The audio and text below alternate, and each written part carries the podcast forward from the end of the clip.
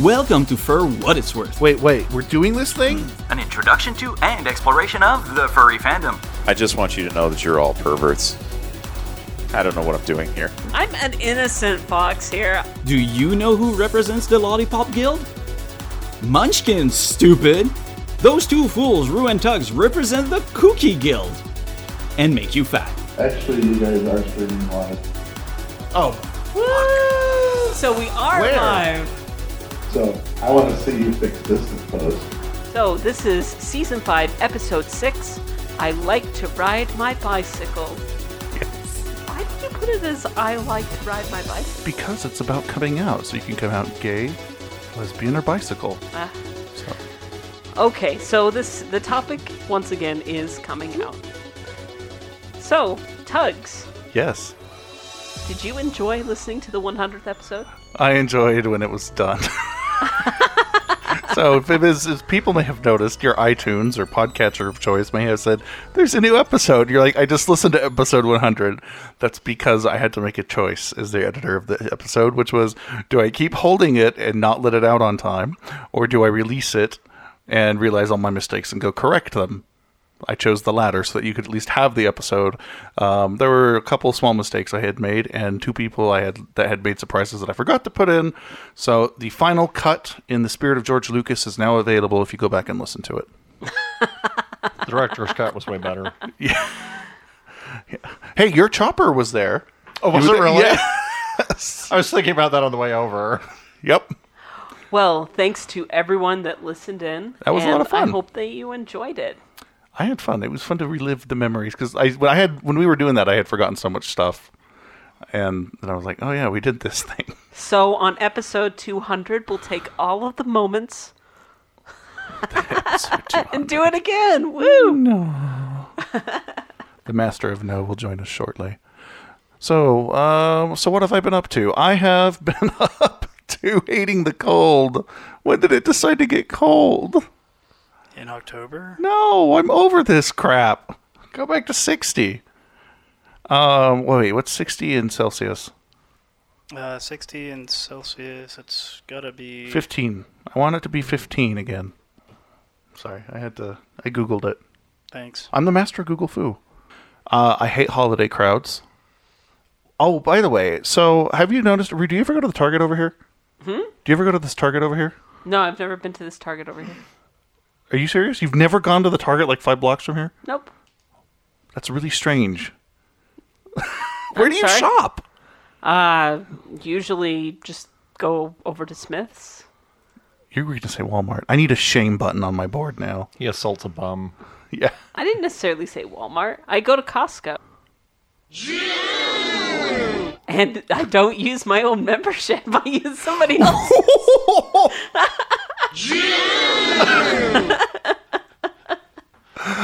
No, it's weird. That Target is so bizarre because, like, you go in and it's like dead. And I don't know. I go at 2 places in the store. Like, I go look at the electronics for 30 seconds because they never have anything I want.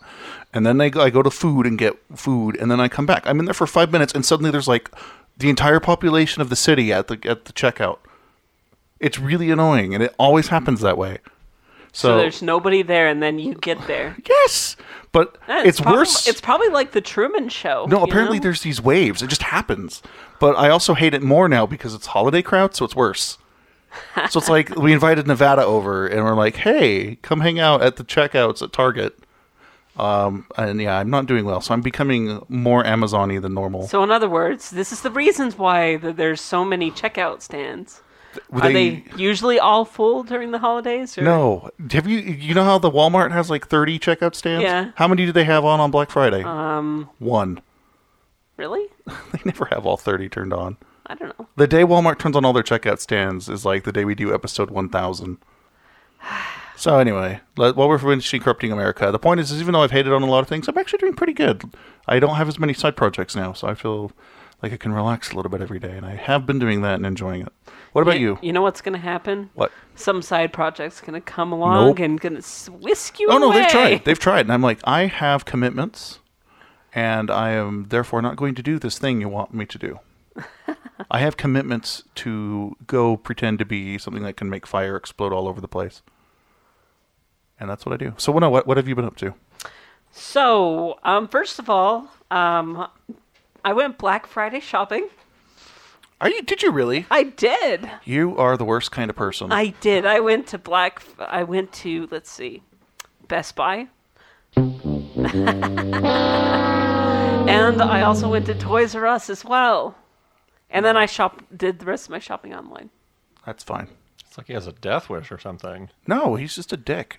Well, I feel like getting trampled today. If it makes you feel better, I didn't go there for the store deals. I went there around noon or whatever. That makes it any better. No, you shopped on Black Friday. I went out on Tuesday. I made a list and a map and stuff, and I was like, "Hey, I need to get food. I need to get all these things, so I don't have to go anywhere on Friday. I'm gonna go to work." I made sure I had to work Friday, and then I came home and I didn't do anything because shopping on Black Friday is the work of evil people. Unless you do it through Amazon, because I don't have to see people. That is partly the reason why some people call me Rucifer. So, I also have something special that I wanted to show you. So, a couple of episodes ago, we were at Furry Unlocked, and we got a chance to meet up with Retro, which Retro, he, for the longest time, I thought that once again, Retro wasn't real. And then he was some made-up person that Tugs made. But I just wanted to show Tugs this and get his reaction. Oh, I remember that. Is that wait? Is that the thing from the actual episode cover? Yeah. Hold on a minute. Did he bring that? Yes, he brought it to give it as a gift to me. That's cool. I was actually looking at this the other day. Here, I'll pass it around. But that's cool. So nondescript paper. No, it's an episode cover. Do you know what episode it's from? I don't remember. It's one of our con prep episodes here. I'll look it up right now. Oh, Season 2, Episode 20. So it has Rue tugging Tugs. Well, no, that sounded really weird. Think about what in you a just wagon. Said. Rephrase that. Phrasing! Are we not doing that anymore? So I thought that was going to be...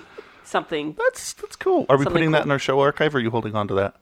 I don't know. You should mat it and frame it and mark it with a B. I was going to frame it. Yeah, do that. Because it's special to me. Okay. And then I've been playing Assassin's Creed. Yay! Which the one? New one, the brand new one. What are they on now? 7, 8? I don't know. The Syndicate. It's the Syndicate. Okay. So. Oh, have we dropped the numbers? We're not calling them it's not even linear anymore. It's just kind of an amorphous blob. Dear Ubisoft, go finish the mofo Prince of Persia 08 story, because I really enjoyed that and I want to know what happens. I think that they should just finish the Assassin's Creed series, but money. Yeah, they do one every year and it starts to kind of combine, but I do want to say that it is pretty good. But and then I got to celebrate Space's birthday with him. So I got to hang out with him for a little bit. Space from Fur Media. Yeah. So it was fun. It was good. We celebrated his 29th birthday. He's almost old. He's almost gay dead. Whatever. Just kidding. He is almost gay dead. Gay death is terrible. But that's what I've been up to. Cool.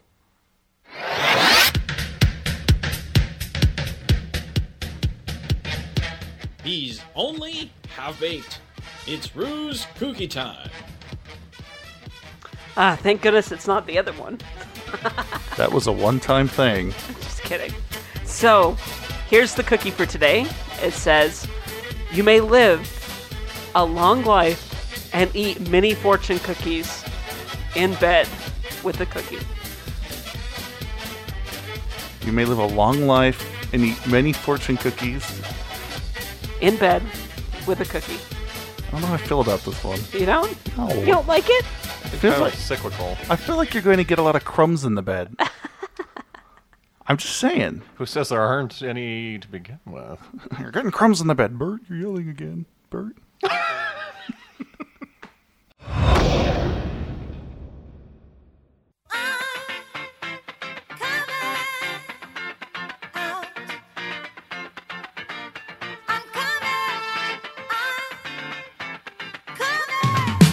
Welcome back. I have cookies in the bed. My imitation of you is terrible. And this is Tugs. I cannot do a low person's voice, but this is Tugs. Yeah, you need to have puberty happen to you.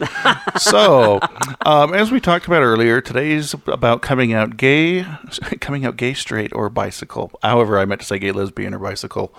So, let's introduce our guests, who you may have been able to guess by now. So, our first guest is Mark, who's been on before. Hi, Mark. Hi. How are you? Welcome to the show. I'm good. Thank you. You haven't appeared since the season 3 recap. It's been over a year since people have heard your sultry tones other than the intro. Those poor, poor people. Poor people. Oh, how have you been in the intervening months? Alive and kicking. What were you kicking? Life. We're kicking its bloated corpse. Well, since we've had a significant amount of time, I'm sure there's at least one new person out there. Refresh people on what your fursona is. Oh, yeah. I guess I should go over that. So, a real name, Mark. Fursona, Markaroo. It's a red kangaroo. A tall one. A tall. Well, red kangaroos are tall. That was half the reason to pick it, is it's like, whoa, most of them are, at least the males are over 6 feet tall. Holy crap.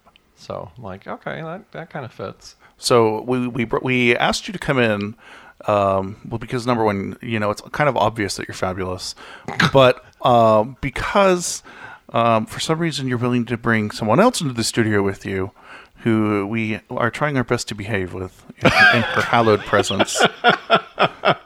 Which is your mother. So we shall be calling you Flow, as in Flow from the commercials. Now, this isn't really that Flow, but this is the Flow. Hello, Flow. Hello. Flow is my persona. So, the first question we have for you is, if you were a furry, what species would you pick? Me? Yeah. I have no idea. You have to pick now. Something I have not thought on. Probably a penguin, though. I've always had a thing for penguins. Penguins are happy. How can you be a penguin and not be happy? The next question we have for you is why. Not why to that previous question, just why. Why what? Just why. For no particular reason at all. There you go. And Rue has the last question. No. There's italics. There are italics. Excuse me. I cannot ask this question. Okay, I'll ask it. Approximately, how old are you comfortable in terms of revealing a number? You don't have to give us an exact age. 29? 29 plus another some odd years. 53 glorious years. Yes. Wow. Okay. Nice. You hold your age really well. Oh, you're sweet. Oh. I'm lying. I'm really 65. So. Oh, okay. Damn, girl. The age is relevant, and we'll get into that later.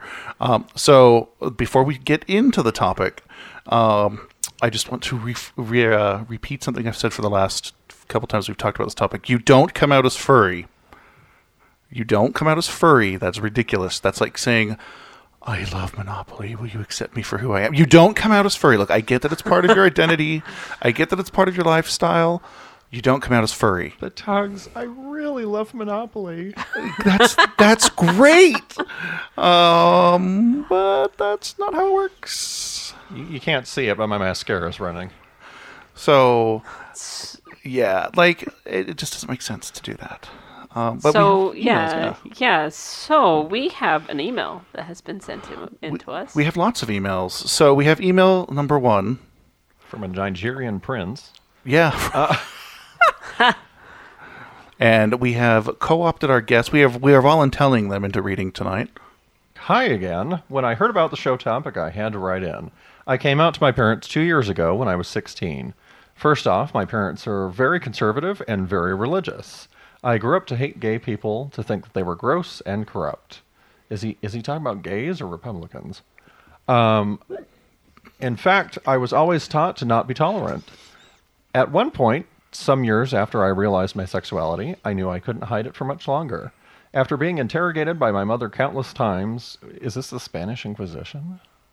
Could be. Is that... Sorry, I'm just thinking like the Monty Python. No one expects the Spanish Inquisition. I gave in and just told her. She took it much better than I thought, even though there were a lot of tears. She told me how she felt physically sick. That's actually something I've heard on numerous occasions from coming out stories. The fallout from this changed our relationship forever. We still loved each other, but things were undeniably different. We drew distant, and she wanted to fix me by being prayed over and such. My second coming out was surprisingly much worse than the first. When I told her that I'm an atheist, this almost broke us apart completely. Wow.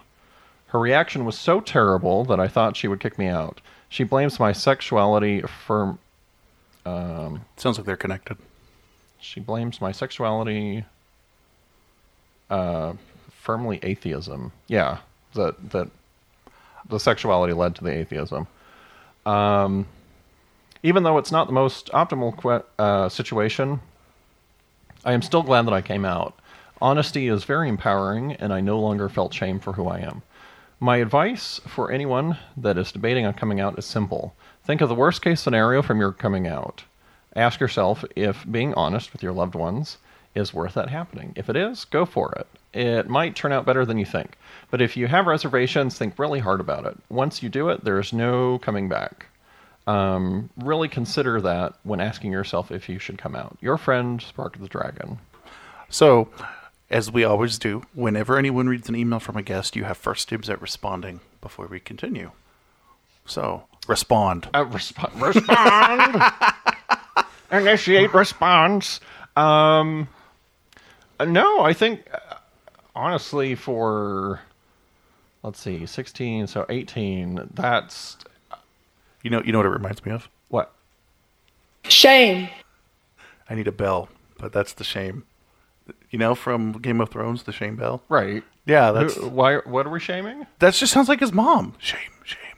Oh, yeah. That could be like a whole series of episodes just right there. No, that's very interesting, and honestly, for only being 18, that's surprisingly well thought out. Now that I say it, that sounds terrible, but it's like it took me till I was, God, like 21, 22 to kind of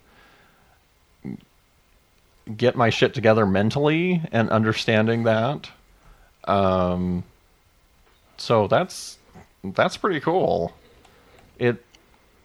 It's not necessarily the most optimal situation, and because you plan for it, at least everybody I've talked to, it's you plan, you think it out, and then it happens, and it's never exactly how you want it to go, and never in the exact situation and everything, and so.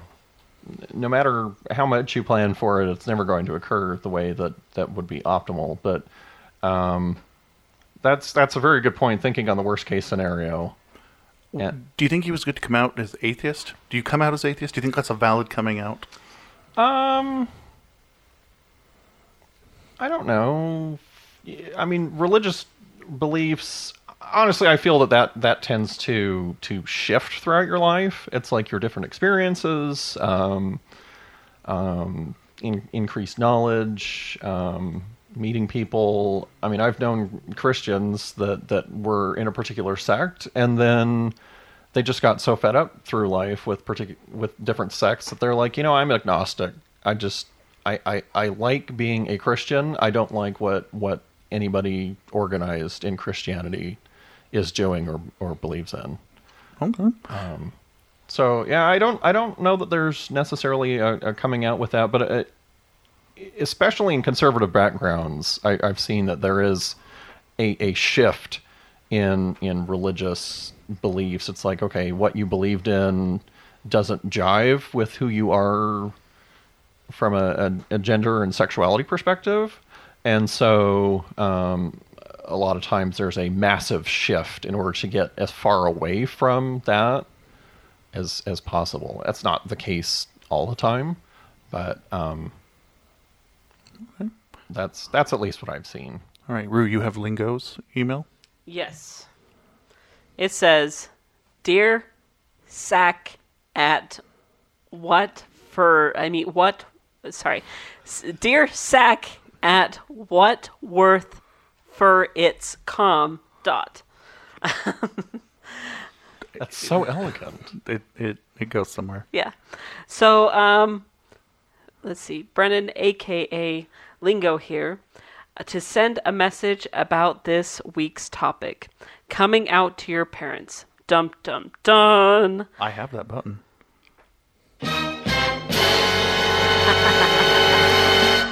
Anyways, I haven't come out to my parents as being bi or having any male mates. If anyone doesn't know, I live in a highly Catholic home with highly religious parents and siblings. I wouldn't dare come out until I'm gone and done with college. But for people with more sympathetic parents, it should be a little easier for them. Just don't make a big deal out of it. Casually say that you are blank, and they reply, what? And you explain why and how you became blank. I do not recommend this to anyone that doesn't have the most chill parents in the galaxy. I wish you all a good rest of the day or night, and to have dreams about Rue eating cookies in bed with a cookie inside of a cookie. Inception. I'm not doing that. Oh, come on, press it. I don't have it ready. It'll blow out the board. Okay. Blah! There, you happy? Yes. Okay. Yeah.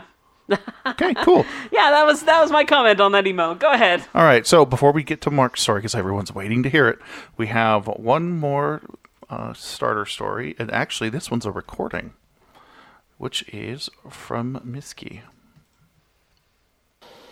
So I never really came out to my parents as such, but I did nonchalantly mention it in conversation occasionally. I didn't think it was a big thing that had to be announced, and actually they're of the same opinion as me on that, so that's one thing that we agree on. But one thing I must say is when I talked about stuff like this, my mum did get quite annoyed at me once, because she thought that I was trying to be different. She didn't think I actually felt the way that I was saying I did, because she couldn't understand how I could like both guys and girls, and anything in between, if I've only ever been with male partners. So I kind of asked her why she thought this, because obviously, if that's the case, then does that mean anyone who has never had a boyfriend or girlfriend, are they completely asexual because they've never proven that they like one gender or the other? And that kind of stumped her. She didn't really know how to respond to that. But it's still the case that was quite hurtful. I don't normally care what other people think about me. Anyone can think about me, however they like. But with my parents, it's different somehow. Like, I actually care what my mum thinks.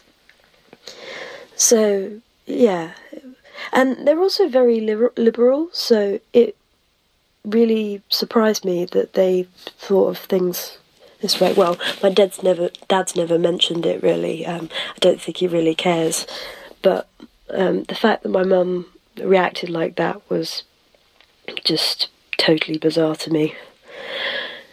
So yeah, that's sort of my not coming out but mentioning things story. Hope it's helpful for you guys. Bye. So we've kind of got a wide spectrum of interesting stories, with both extremes kind of right there, but we want to know your story. So we kind of, I think it's important, need to get the background before we get to Mark actually coming into existence. So Flo, how were you raised in relation to gay culture and gay people in general? Because you come from a different generation than ours. Yeah, I'm a different generation, and I was raised in an extremely conservative home of the predominant religion. You can say Mormon. It's cool. Mormon and Orthodox Mormon, really. So honestly, gays had never been on my radar. I never thought about having a gay child. I never knew I had any gay friends. Come to find out, I had several high school friends, though, that were gay. That's how much of an idiot I was. Never saw it. So it literally is not on my radar. I never thought about it. I don't know about the culture at the time. Did you use gay as a pejorative term in conversation, like this is gay, that's gay? Or was that kind of after your time? That was kind of after my time, yeah. So was it considered like a genuine mental illness when it was kind of... I think that is what the religion taught, mm-hmm. is it was a choice. It was, something that you could control and, yeah, kind of a mental illness. And that's when I thought about it, that's what I thought. So how did, how do you feel that, I'm sorry. No, you're good. Let's see, how did your upbringing shape your handling with Mark's coming out? It made it much more difficult. When I began to suspect that maybe he was gay, it literally blew my mind. I could not imagine it. I couldn't, it didn't make sense with the religion that I've been raised in and raised my children in. And I couldn't handle it. It took me several years really to wrestle with it. To even come to the point where I could finally talk to him and ask him about it. It made it so much more difficult. If I hadn't been kind of had it shrouded like that, I think I would have noticed much, much, much earlier that, hey, Mark's fabulous. So we're going to dig into the actual moment when everything kind of goes boom in a little bit here. But let's shift here and then let's talk to you, Mark. So... one question, and I didn't put it on here, but did you know the whole time that you were growing up that you were gay, or did you just kind of figure that out when you discovered porn on the internet? No, that's how it was for me. That's like a totally fair thing to say. I would agree. Say for me it was I was about 13 when you were going through the change. And yeah, the change. No, it's cliche, but I think that's when it was like something's. Different. All the other guys in my classes are like running after girls now, and girls are pimping themselves, and I'm like, I don't understand what's going on here. Were you hiding? Like you're like I'm assuming there was internet time involved. Yes. And were you hiding these activities? Tugs, no. Why are you bringing this up? No. Because the thing is like. In culture, like, it's totally, like, a rite of passage for, like, guys to get their dad's Playboys and stuff, right? But, like, it's different. Like, it's... To not have that rite of passage is actually very important to people psychologically. But that's not necessarily the main way. I mean, that's the way that you found out, but that may not be the... Never mind. So, tell us a little bit more about what happened to you and kind of how you found out and... It was really slow and subtle. I think similarly, like with my mother, that it's just it hadn't really been on my mind because it wasn't talked about. So, health classes in school and whatnot. It's like it wasn't covered. I didn't understand. So it was a like something is different, and I think at the time I didn't really see that, but. Hindsight being 20/20, I look back and it's like, yeah, that's. I think when I started hitting puberty, and it was like, that's when I noticed at least. But I was typically friends with girls through like grade school and whatnot, even through middle school and high school. Like that's who I got along best with. I didn't understand guys. Teachers growing up it was very. Very strong, passionate women. So I don't know if that affected it, but it sure didn't hurt to kind of solidify that in my mind over the years, if that makes sense. You preferred home ec to shop? Yeah. yeah, guys were getting all excited about, oh, yeah, I got to go, you know, do basketball or whatever. And I'm like, whatever. Can I go sew a dress? So when did you decide to come out to yourself? Did you have a moment of coming out to yourself? I don't think there was an explicit moment. You didn't like have you know, I think I'm gay conversation. That happened several times, I would say, over several years, because there was the initial wondering, kind of exploratory. You're trying to you're basically given a definition of sorts, but it's in an abstract term. Or in abstract terms, and then trying to reverse engineer that back to a word or you know, is this an illness? Is this a phase? Something like that that we're, at least in conservative circles, given to. That's what, you know, being gay or attracted to the same sex is, and. I would say I had moments like that, you know, when I was 16, 17, all the way up through kind of 20, 21. Was it a struggle? It was a struggle because growing up in an extremely conservative religion and being told that, like, no, this doesn't exist, or it's a choice that you make. It was a constant struggle for me of trying to. Kind of come to terms with, okay, well, this is what my religion believes, and then this is what I'm seeing personally with myself, and trying to reconcile, that's the term. I was like, consolidate? That's not right.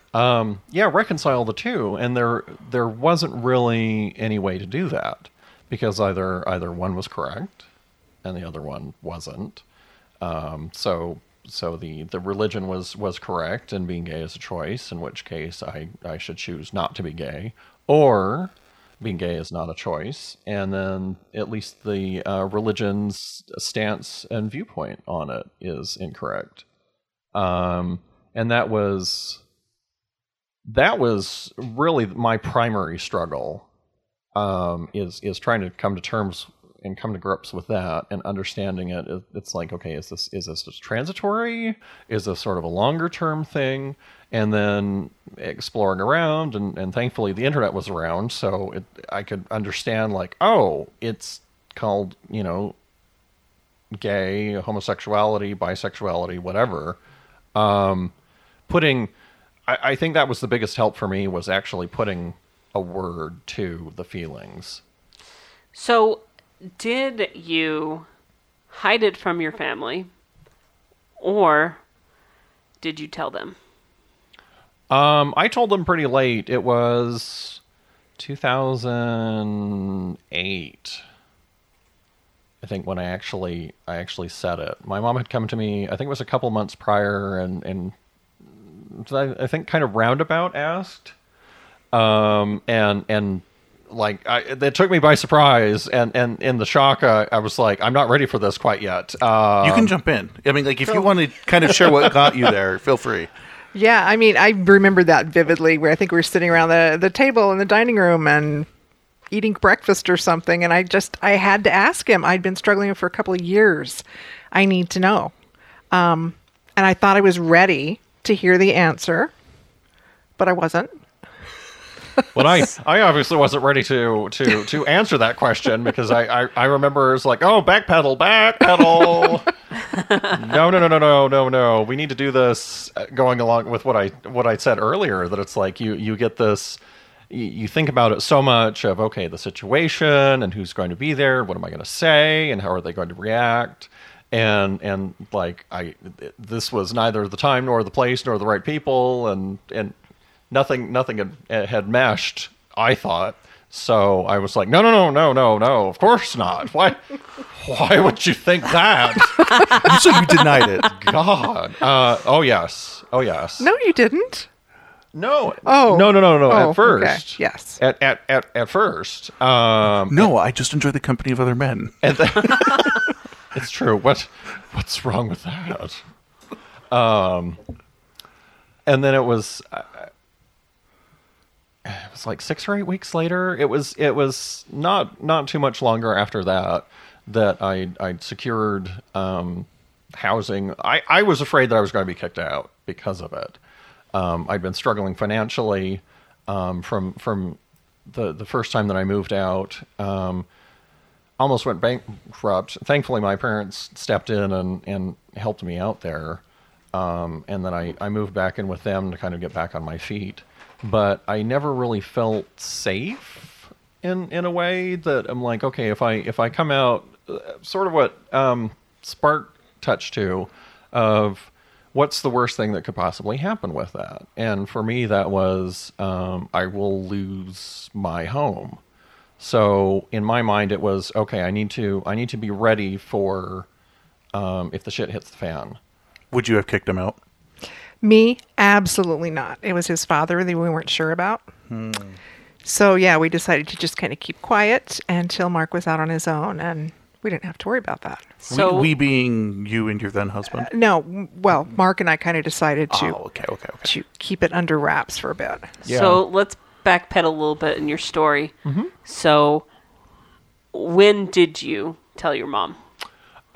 It was kind of anticlimactic that the 6 to 8 weeks after she initially asked me, I was like, I got everything lined up. I wasn't moved out by that point, but everything was aligned such that I was going to be moving out in short order anyway. So I felt comfortable. I was like, hey, Mom, let's go to the gas station. I need to get a car wash, and we can get you a Diet Coke or whatever.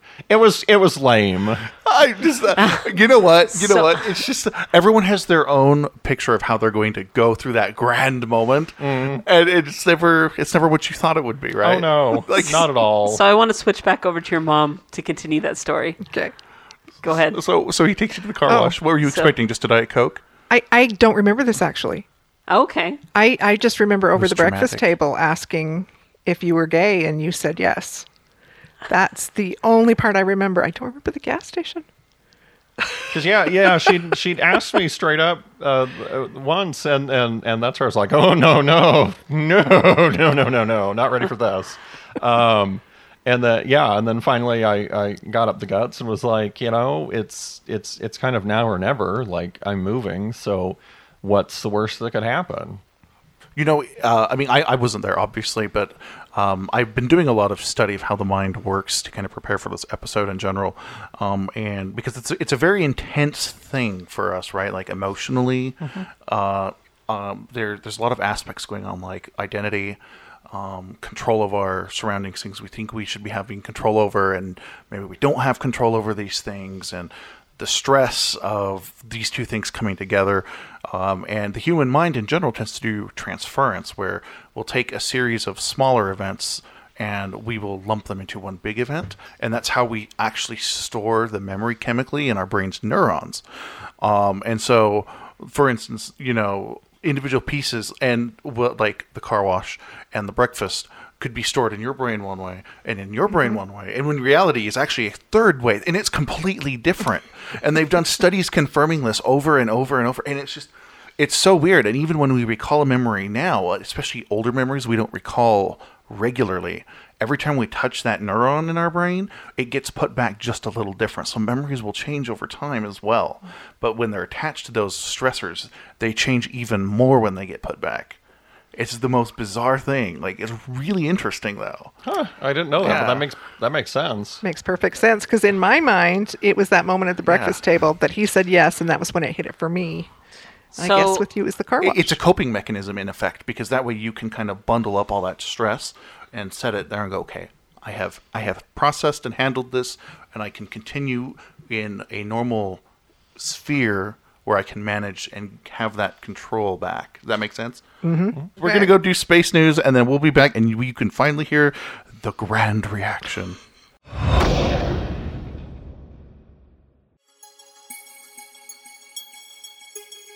Hailing frequencies open. Smokescale Aquatus here with another round of news for you. As of Friday, December 4th, here are your space headlines.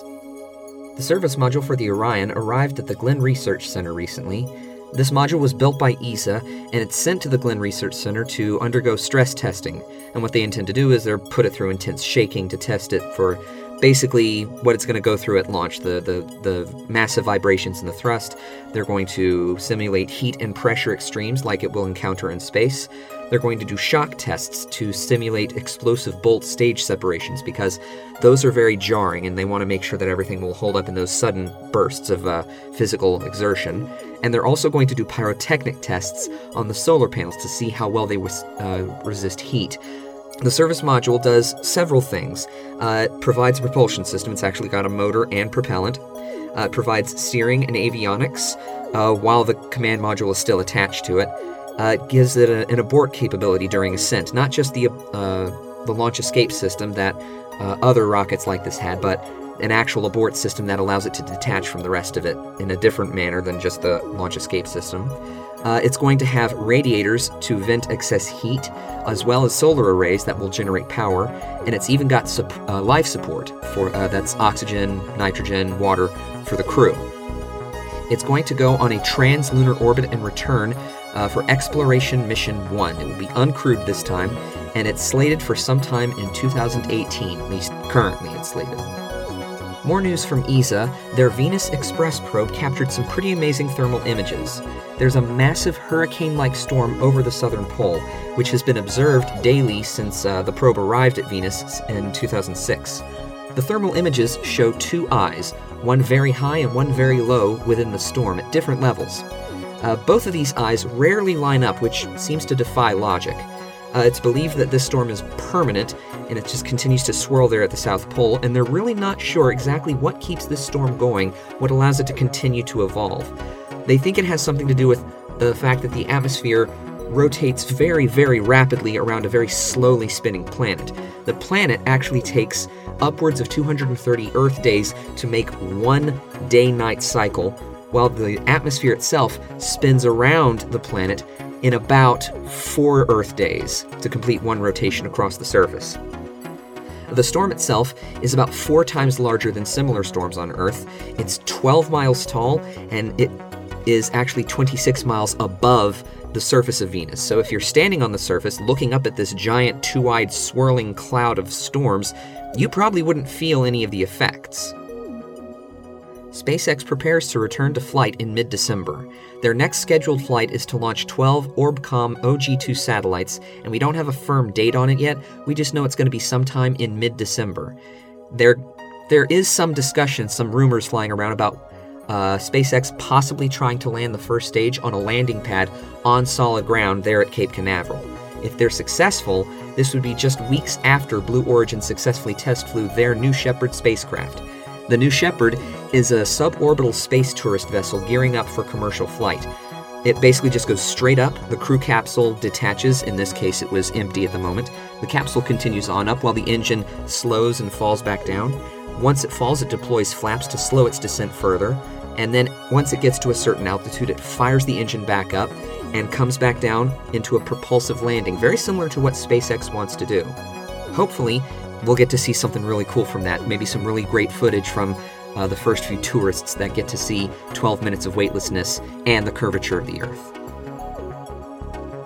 Orbital ATK is trying to return to flight as well with their Cygnus resupply vessel. They attempted to launch Thursday, December 3rd, but it was scrubbed due to the weather. There were storms in the area. And then they attempted to launch again today, Friday, December 4th, but that was scrubbed again due to weather. Surface winds were too high, violating launch rules. Their next attempt will be Saturday, December 5th in the early evening. Around 5 p.m. Eastern time is when the launch window will open. By the time this airs, the rocket will likely have already flown. We're hoping that this will go off without a hitch. Previously, the Cygnus tried to fly atop an Antares booster, but it failed catastrophically, exploded shortly after liftoff. Right now, they're using a ULA-supplied Atlas V rocket, which ULA has a very, very good track record for dependable hardware, so we're hoping this works. This was the first time a ULA rocket did not launch after it was fueled, so let's hope this inauspicious return to flight is just a few bumps on the road to getting back into orbit. That's all we've got for you this time. For more on space and space-related matters, follow NASA, ESA, SpaceX, Orbital ATK, and other related agencies and organizations on Facebook, Twitter, and other social media. Until next time, this is Smokescale Aquatus saying, keep looking up, space fans.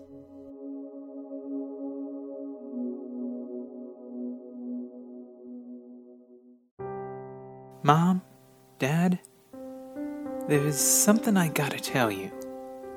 I hope you still love me. I'm into comic books. What? What did he just say? We do not do that in this house. Dad, I'm into anime. Why didn't you listen when I told you not to expose her to other cultures? Now she's well-rounded. An epidemic is sweeping our nation's children. I'm into Harry Potter. It's because we let you watch those movies, isn't it? Those damn movies! It's because we bought you that toy wand for Christmas when you were little. Why did we buy you toys for Christmas? I'm a gearhead. I knew I shouldn't have let my baby girl take shop. I believe in Xenu. No, you can't. Make written works of fiction somebody told you was scripture part of your identity. I'm a brown coat. The frack you're brown, whatever. You've been hanging out with those type of people. They discover interests of their own. They piece together misshapen identities in the eyes of society and then come out about their interests. I'm a ham radio operator. No, you will not learn how radios work. You'll text your friends and use apps like all your other friends. I believe in Sherlock Holmes.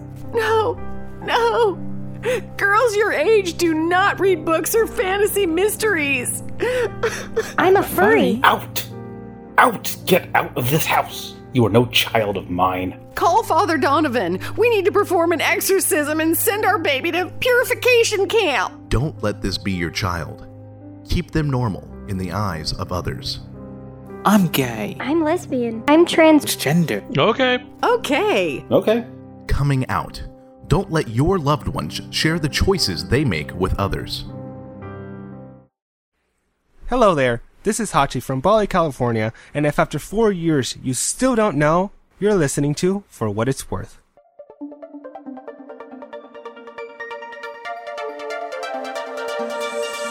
So we are going to dive right back into the topic once again. We are talking about coming out. And we're going to hold you in suspense for one more minute by asking our guest to read email number 2. Email number 2. It's from Hachi. Okay. Hello, For What It's Worth. This is Hachi. My coming out story will actually be 2 stories, one involving my mom and another one involving my grandma.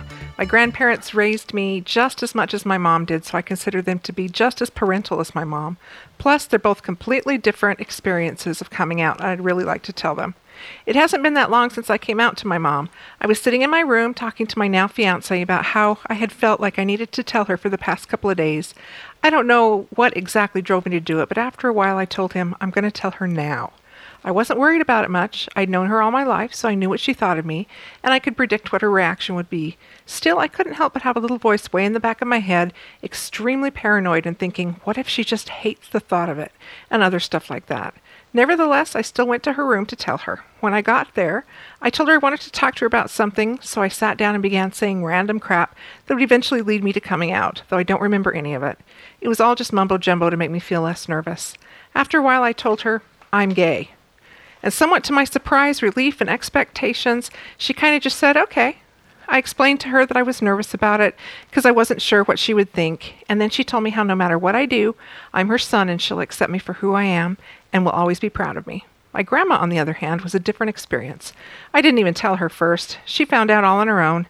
I used to have this daily planner when I was in high school, and when I started dating my fiancé, I decided that on that calendar, on every day of the month that our anniversary fell on, I'd write his and my names inside of a heart.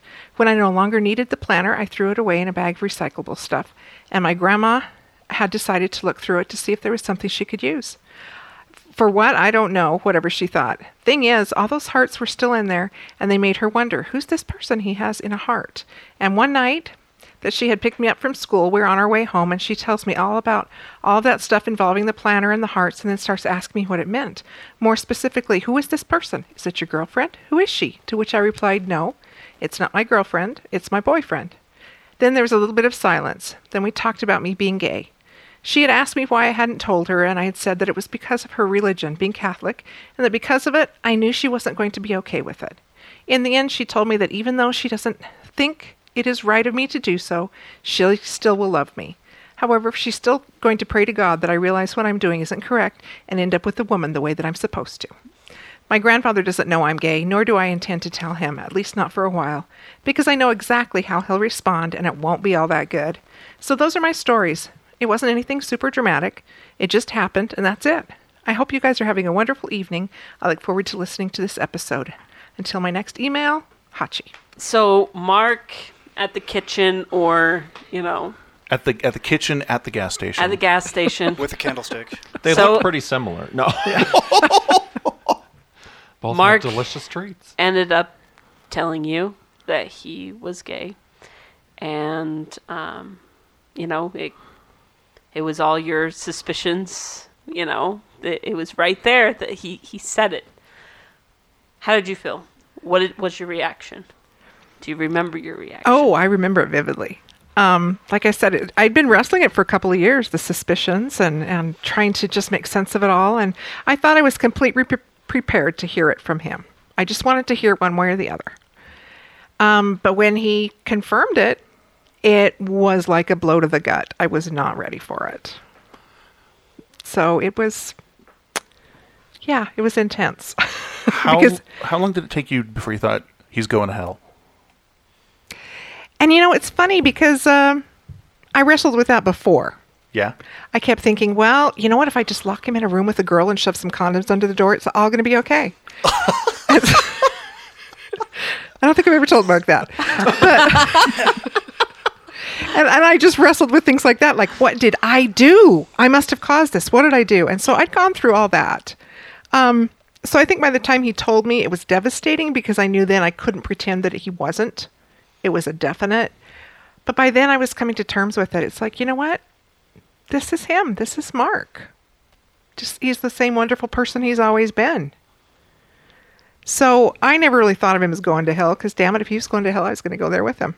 So at least it'll be fabulous. Satan has great luau's. Right. And top shelf liquor. Top shelf liquor.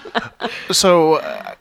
We kind of talked about the background that you were raised in. So you have this religious background.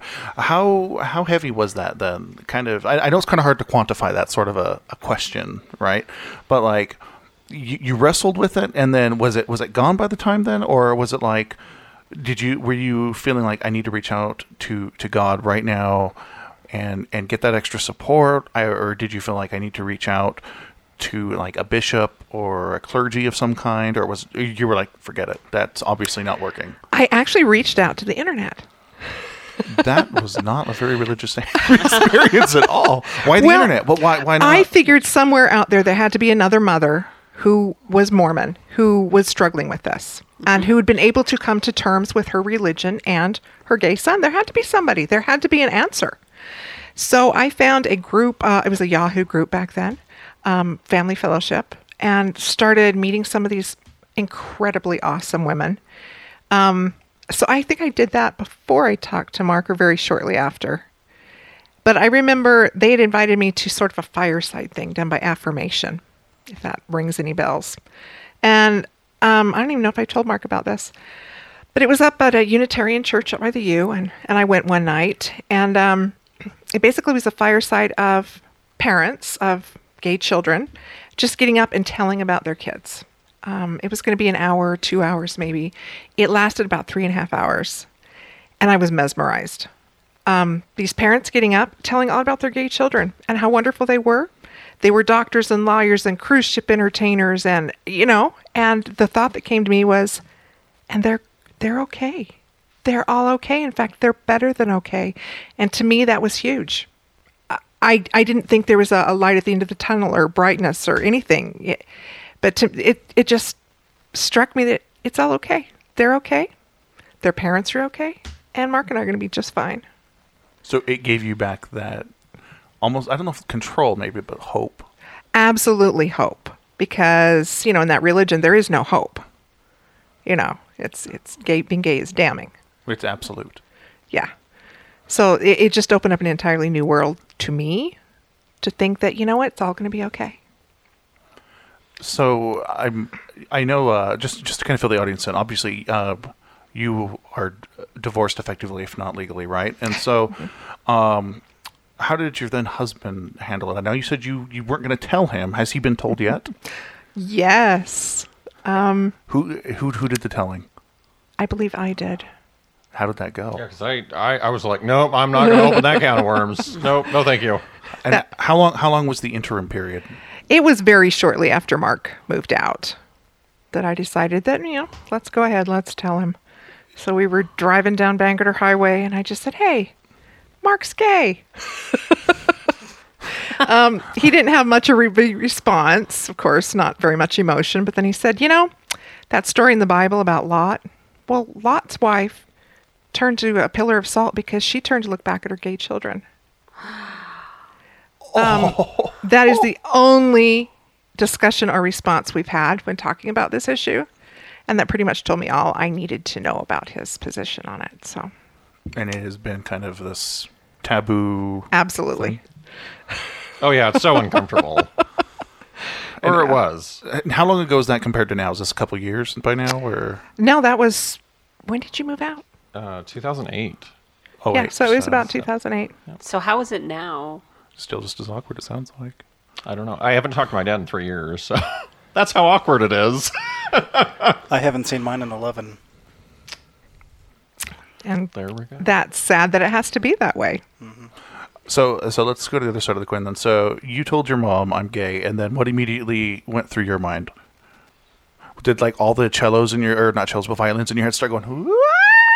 Like, no, it was cellos. It was cello. Whoa. Cello. Yeah. Did you know, like that whole, or how did you feel? It was like I was able to finally exhale that I'd been holding in so long, and it was almost a culmination, rising to a crescendo, mm-hmm. if you want to get music involved, and. Then it was over. It was like there wasn't any fanfare. There was no great, you know, revelation or you know, chorus in the sky or something. It was just like, oh, okay, well that's over. Like I said, it was kind of anticlimactic. I'm like, oh. How long did it take you to feel comfortable using the word boyfriend? Language is kind of a big deal, you know? It really is. And between the religion and then the culture that we're in, just in general, that shame is so prevalent. So, and wanting to fit in, and I've never really felt that I fit in, probably because gay has been a part of that. So being comfortable with the term, and then boyfriend on top of that. I even still catch myself occasionally that it's like, why am I having such a hard time with this word? Just it's a word. It's a designation. Just get it out there. If the person has a problem with it, they have a problem with it, and they can go on their merry way to. Who gives a shitville? We call that Willoughby. Twilight Zone reference. Willoughby. Oh, okay. Yes. So what do you usually do with those people? Like, I know we're not talking about going out, coming out to our coworkers or anything like that, but like. You know, like work asks you about your life, and it's like, so how's your girlfriend, or, you know, well, you have a wife now, right? Or like, well, I think it's valid for both of them, because you get coworkers that ask about your children, right? Mm-hmm. And you get people who ask, you know, the same, like what Rue was saying. So, mm-hmm. How, in you first, Mark, and then Flo. How do you handle those kinds of questions? You know, when I first started working at, I mean, the current job that I'm at. That's really when my relationship started getting more serious, to the point that it was like, okay, you know, yeah, we're boyfriends. People kind of asked, and I just danced around the subject. It was like, oh, you know, no, not seeing anybody. Do you use pronouns like they instead of like him? I did initially. And then I had a management change, and the new manager just seemed a lot more friendly and open. And so I'm like, you know what? Who cares? I'm 30. You know, if I can't make my own decisions and be responsible for myself, who, like... when will that happen? So I came out in a sense. You know, again, not a lot of fanfare, but it's just like, oh, you know, she was new. She was trying to learn more about me. Asked if I, you know, had any spouse or anything, and just kind of quickly let her know the situation. And it's like, here's, yeah, I'm seeing somebody. We've been dating for 7 years, and she was all on board. It's like, oh, that's cool. And I kind of expected, I expected it to be a little bit different, but it was just nice to see that there is an acceptance, despite a generational gap.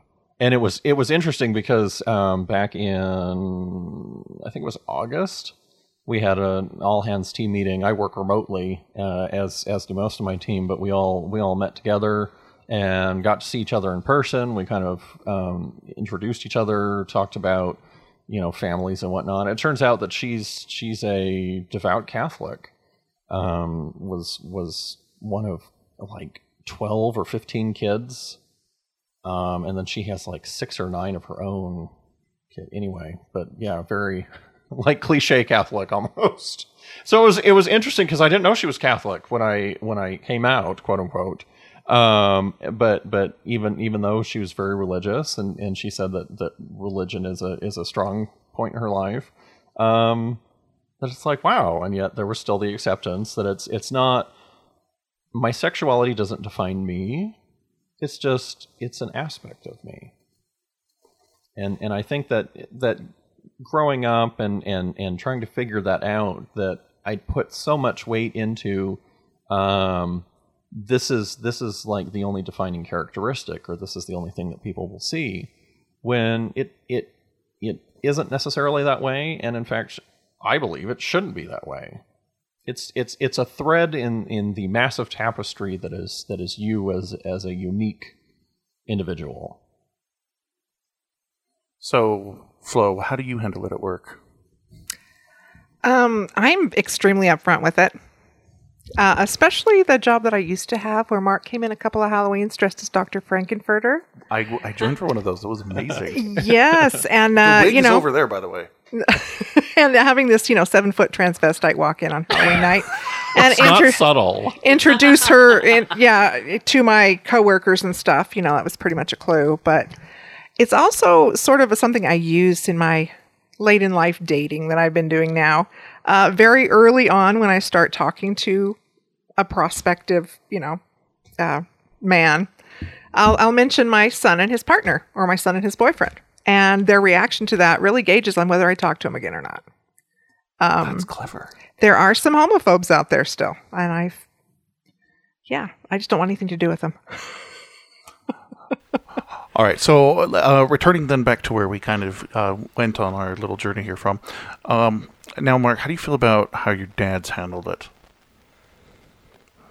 Not positively. I think out of all the he didn't respond in the way that I'd kind of planned for, I guess. But I was already moved out by that point, so who knows if he would have thrown me out or not. Did he ever say anything to you at all? No, it was a very active ignoring the elephant in the room. That I had my boyfriend over on a number of occasions after that had happened, and it was just there. It was the elephant in the room that everybody was ignoring. I would say even my siblings were. It was the giant pink wearing a tutu elephant in the room that everybody was ignoring. Again, it's not subtle. No. Yeah, and you know, it's sad. I would say I haven't been extremely close to my father, you know, growing up and whatnot. He was gone a lot. He and I didn't see eye to eye, even before all this happened. But we were still able to hold a conversation. And then after that, it's what little there was basically, vanished. And so how's it affected it? Or sorry, how's it affected you over the years then? I mean, when my parents finally got divorced, it was like, I don't really, I had to think about, is there anything positive coming out of this relationship? And it took quite some time, and I finally realized it's like, no, there's nothing positive coming out of this. Have you, for some people, they reach out to a professional for that sort of thing because it's hard, mm-hmm. and some people don't. Have you sought professional assistance in dealing with that, or have you been able to just kind of find your own way in coping with it? I haven't sought professional help yet. I'm going to, though, because I thought that kind of cutting the bad out, that negativity in my life would help with the stress. And it has diminished, but it's still there, much to my surprise. I still think about it. I get dreams occasionally, and it's like, why am I concerning myself with this? Here's a guy who couldn't accept me for who I am. But yet he take my advice on like electronics or something, or computer network infrastructure. He'd have questions about that. And it's like, wait.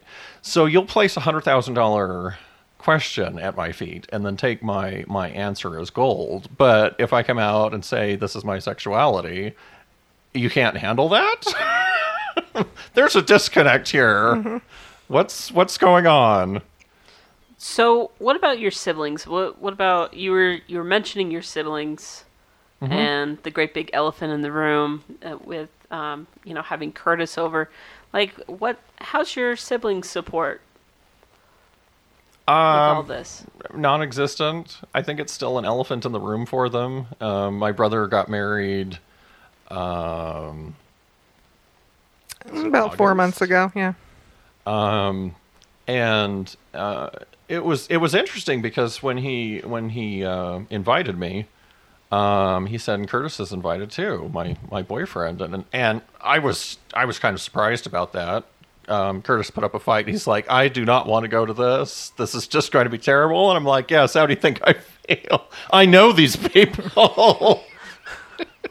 I think my mom had kind of the same view. It's like, well, my son's getting married, but also I see relatives. That's exactly it. Can I pick and choose? I'll put on horse blinders. But it's interesting because like my sisters are very, very religious and cling to that, knuckles bleeding. At least to me, it seems that way. And it's like platitudes and things, but I'm like, it's interesting that it feels like not a lot has changed.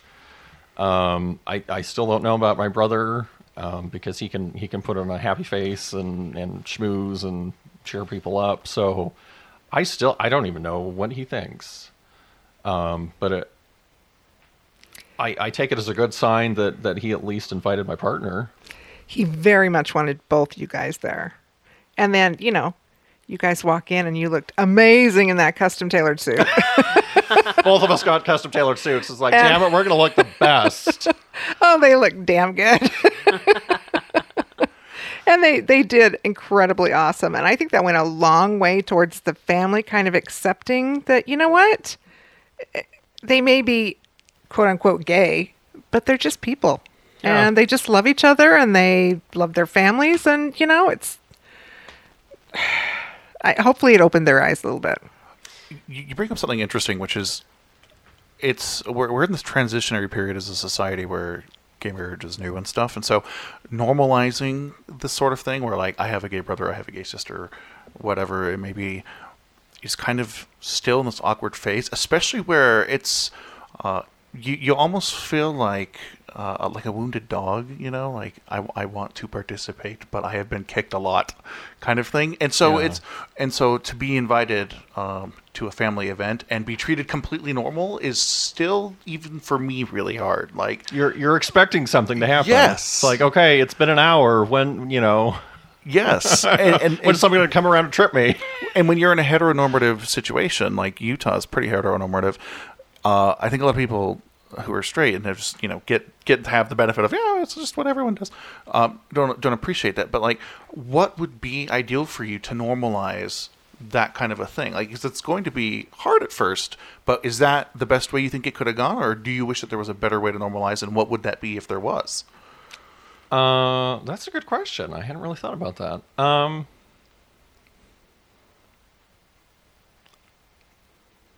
I don't know. And it's interesting because I didn't directly tell any of the family. It just... Your mom did. It came out through Facebook or something. I don't know. Somebody told or mentioned something, and then it just spread like wildfire. But no one would say it directly to me. It was just... It was the dirty little secret. At least that's... Oh, yeah. That's how I perceived it, too. I'm just like, wow, we've got a bunch of gossiping Nancys here, but nobody will actually call it. Yeah. Yeah, because people come up and it's like they want to be social and they want to converse, but I'm like, you just want to show them the finger. It's like, come on, I can see right through you now. Well, but do you feel like sometimes that because I've felt that before, but do you feel like that sometimes it's us not giving those people a chance to accept those things or to... You know, do you know where I'm going with that? Yeah, that people are quick to make a snap judgment on, I think, either side of the fence.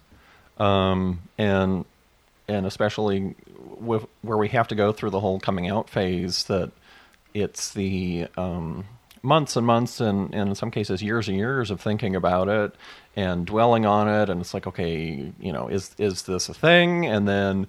how am I going to go about this? How do I tell people? Who do I tell? Mm-hmm. And you're going over scenarios. And so I found myself in a lot of cases that I've kind of already made a judgment for the person. And in many cases, I would say that's correct. I mean, I had an aunt at my brother's wedding who basically ignored my boyfriend.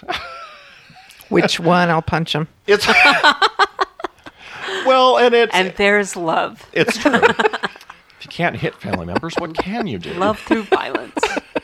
Violence is the answer. Violence is love. It's like something from 1984.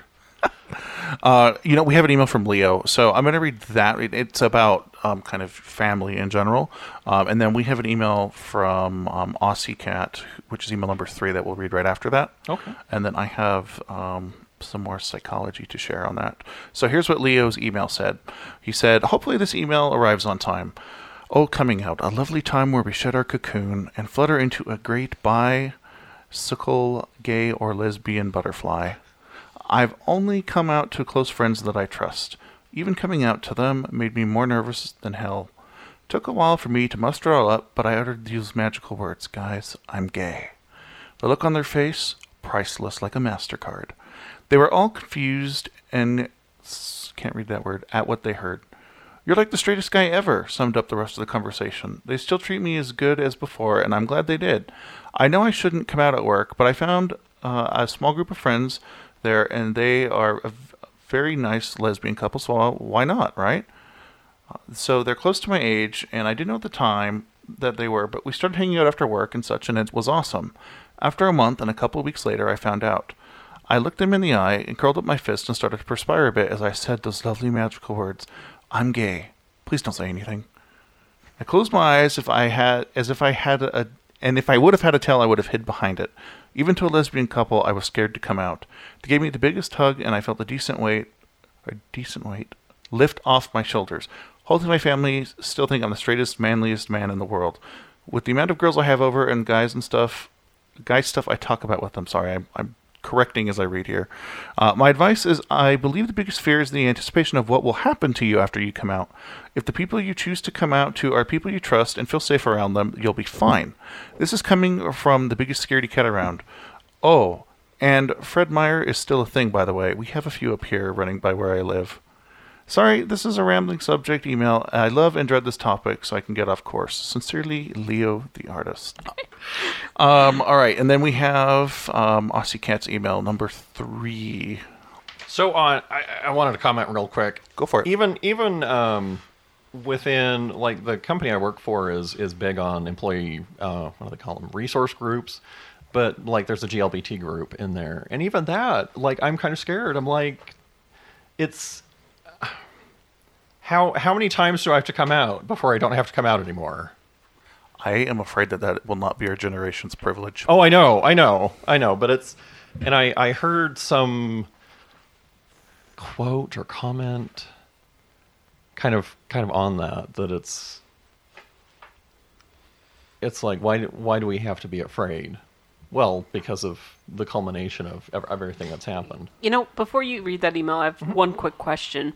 If you ended up finding out, like, if you never fessed up, if you never not fessed up, wow, that came out really weird.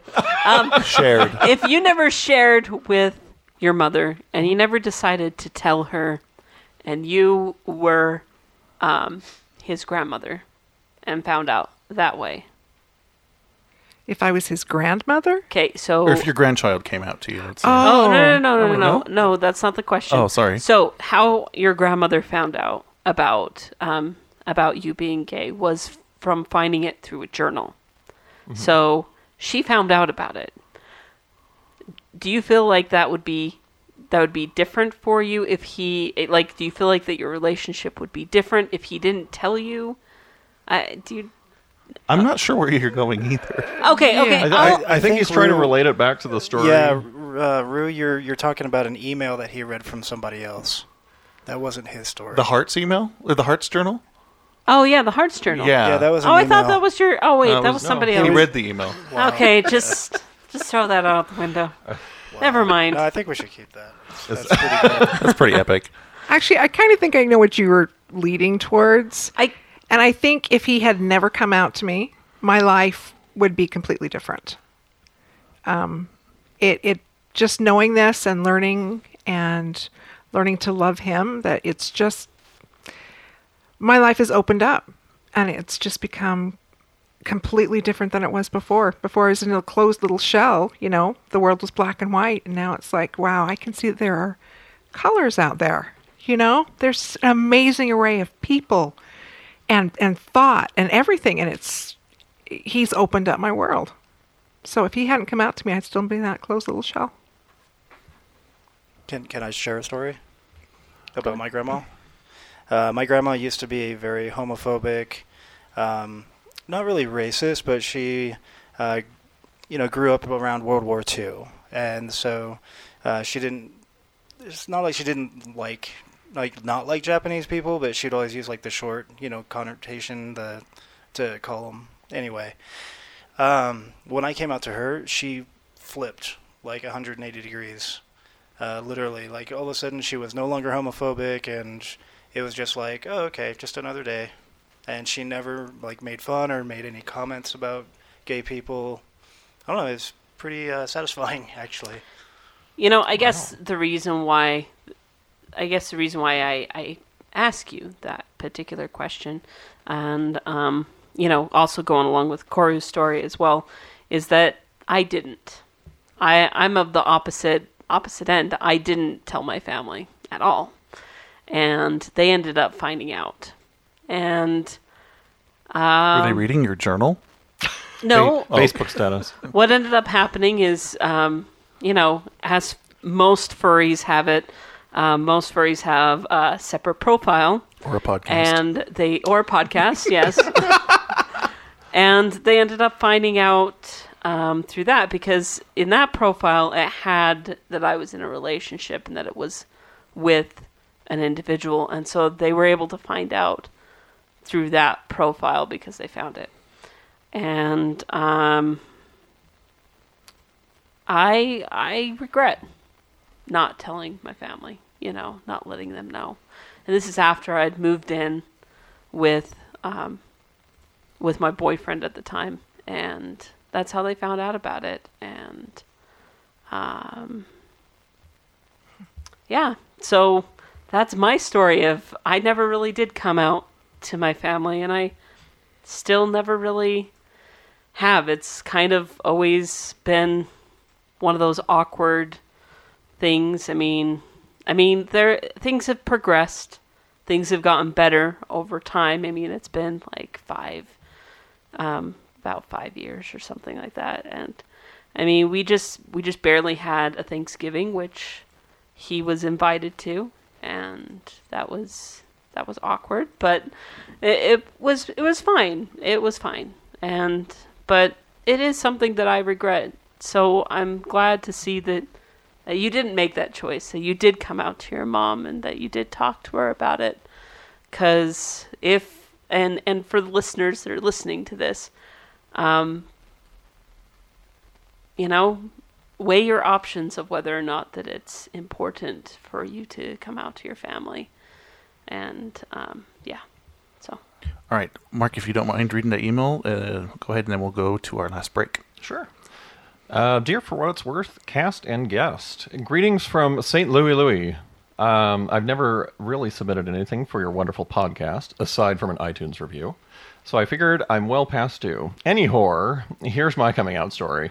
To preface this, I will say that my parents are divorced and live in two different areas, so it went differently for each of them. My dad is a pretty laid-back kind of guy for the most part. When I told him I was bi and currently dating a girl, I'm a girl, by the way, he simply rolled his eyes and muttered something about the strange daughter he had as his way with most things. I don't think he really took it seriously, even though I'm an adult, but at least it didn't explode on me. My mother, on the other hand, was a different story. You see, back in my freshman year of college, we got to talking about LGBT rights during one of my visits back home to recharge and do some free laundry. When the topic came up, she slowly looked at me for a moment and had this to say. If you ever find out that you're not straight, don't tell me. I don't want to know. I don't want to hear about it. I would rather go to my grave not knowing anything. She then turned up the radio in the car and hummed along to whatever was playing. Since then, I have not talked to her about my life in detail, nor do I talk to her very often, as she has expressed not wanting to know about a part of my life that is important to me. Technically, I suppose I never came out to her, but she wouldn't have stated that if she didn't suspect anything.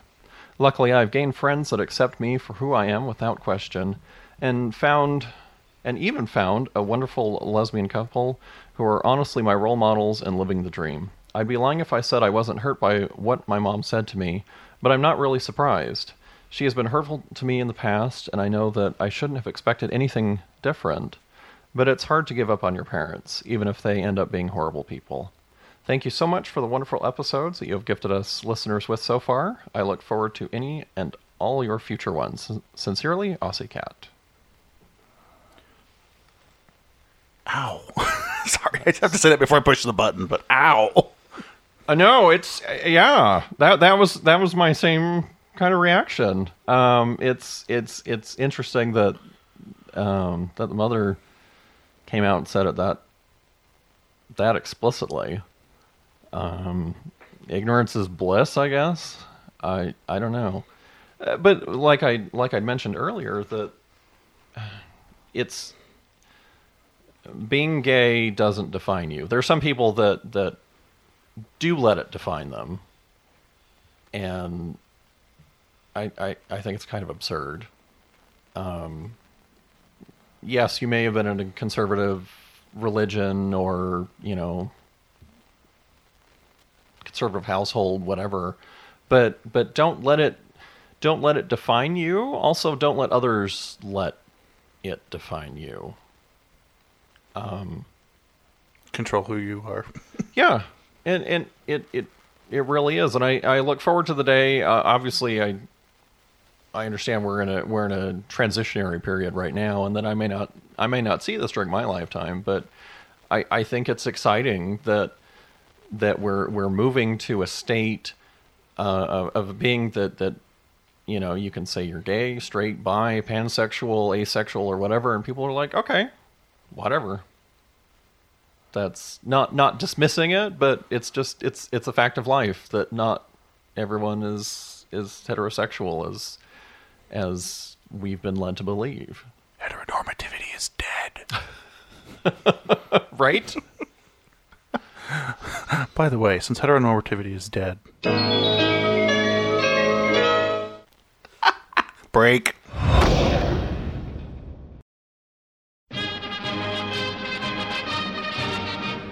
You're listening to For What It's Worth. Brought to you by For What It's Worth brand automotive and veterinary health clinic. When you think about car and pet care, think For What It's Worth. Aren't chores a hassle? Why, you need to get your pooch his shots and an oil change for your automobile. But the vet and the mechanic are separated by hundreds of yards. If only there was an easier way. Well, now there is. Our sufficiently trained technicians will get both your auto and your cat purring again in no time. Now you can get your hot rod and your dog fixed at the same time, likely by the same person. Car smashed when you hit a deer? Bring them both to us.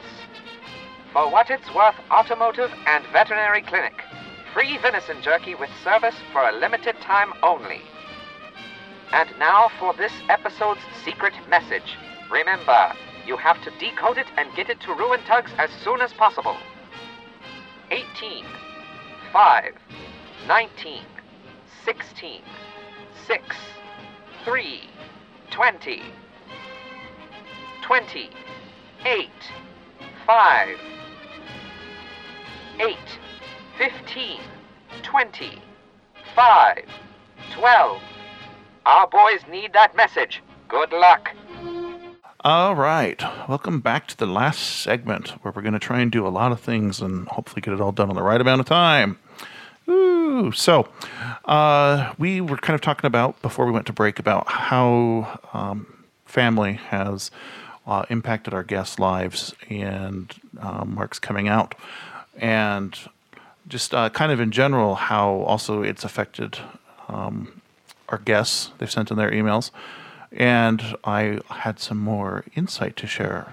So I spoke with a psychologist. Now, they have a PhD in psychology about this. Now, if you remember when we announced this topic in our previous episodes, Rue said, well, why not the whole family? And I said, because it's so much more impactful to us when it's our parents. Like, your brother and sister are important to you, and we love them. But when it's your mom and dad, it's completely different.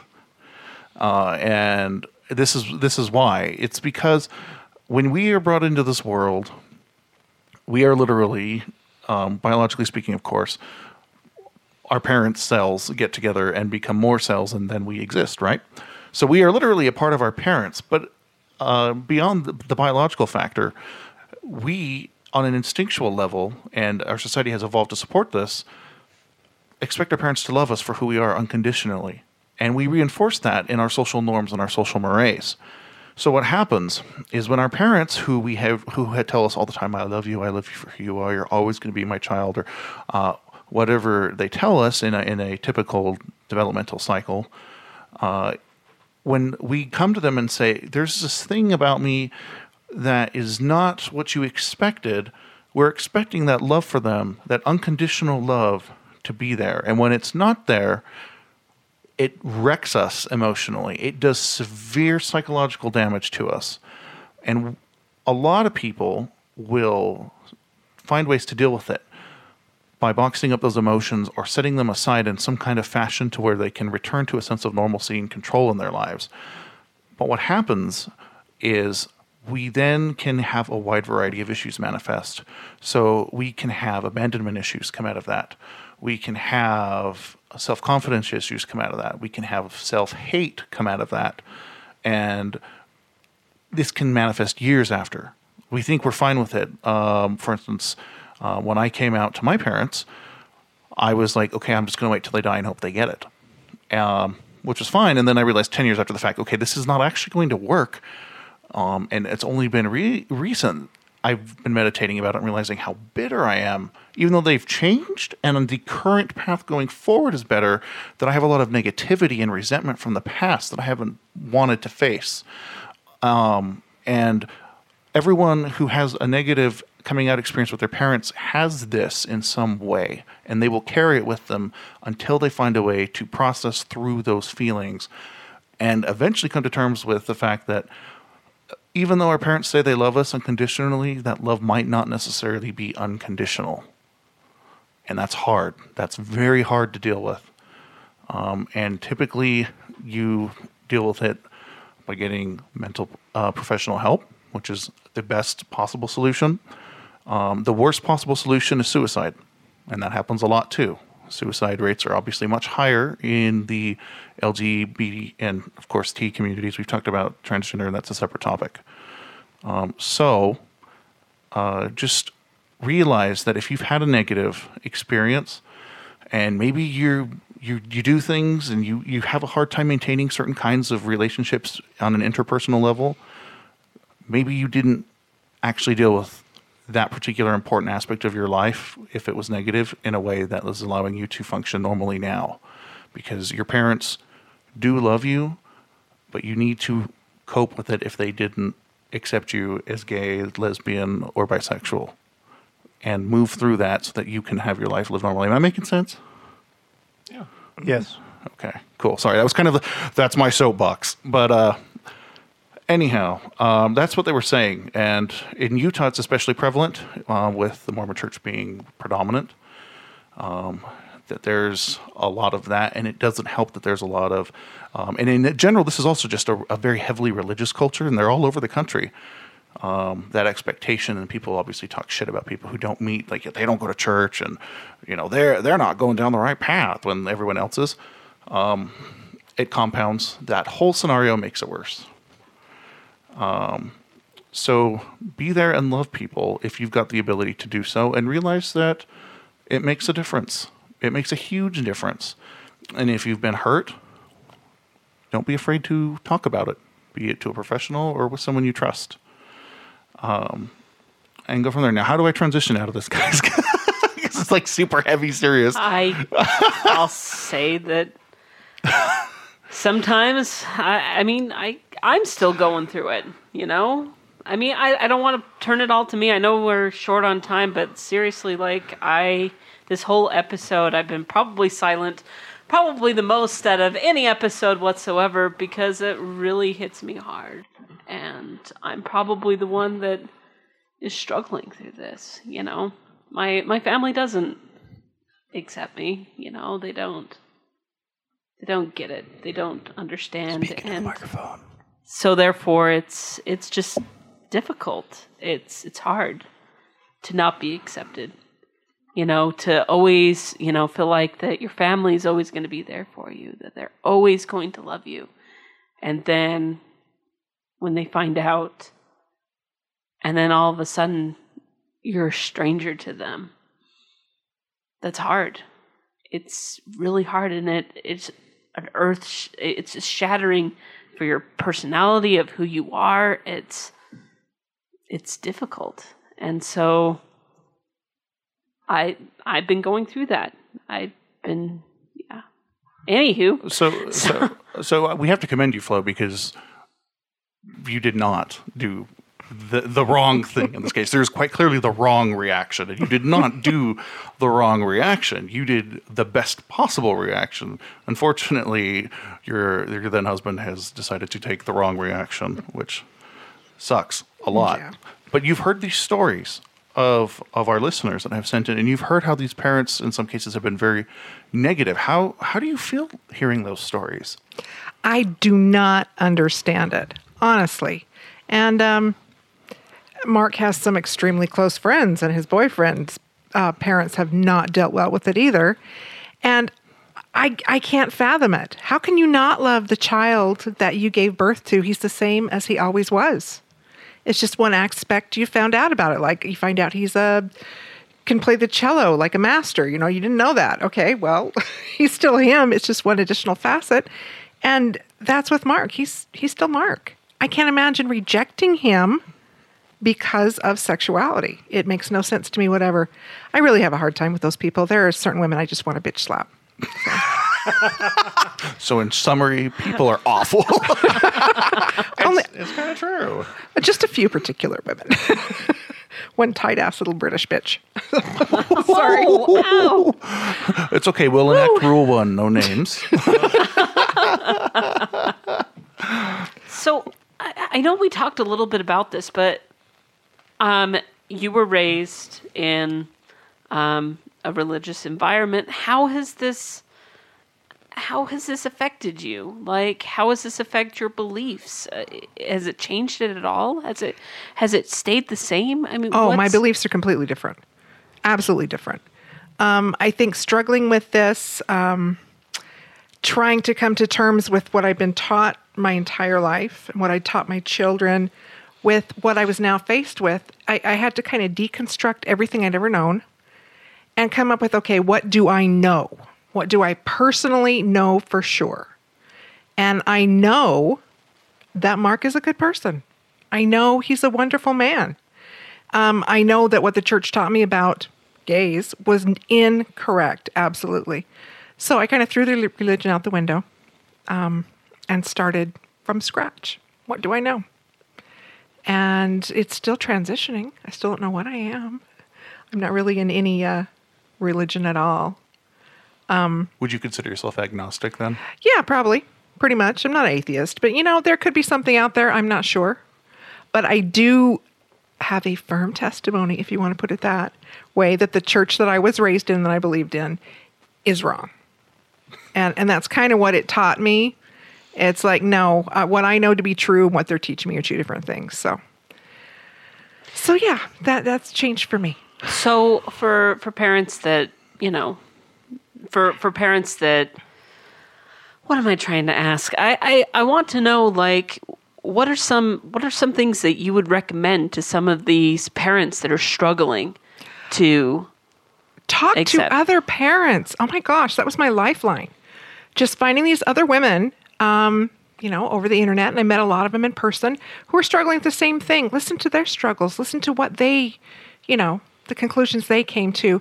And it was shocking to me at first when I reached out to these women that most of them had left the church. And that deeply shocked me.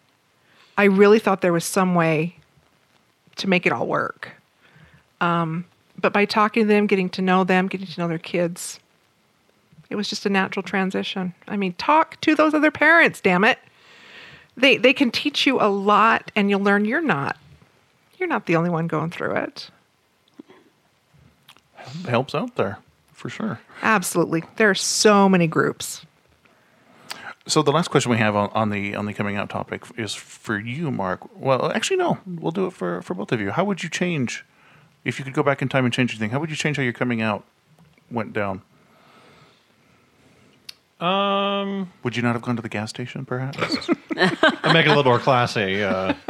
Benihana? A candlelight, yeah. Taking her on a cruise. Hi, Mom. Oh, gay cruise. There we go. Why are there only men here? I like this, but it seems strange.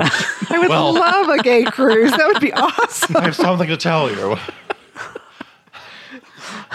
Like most of the attendees here, I enjoy a good sausage.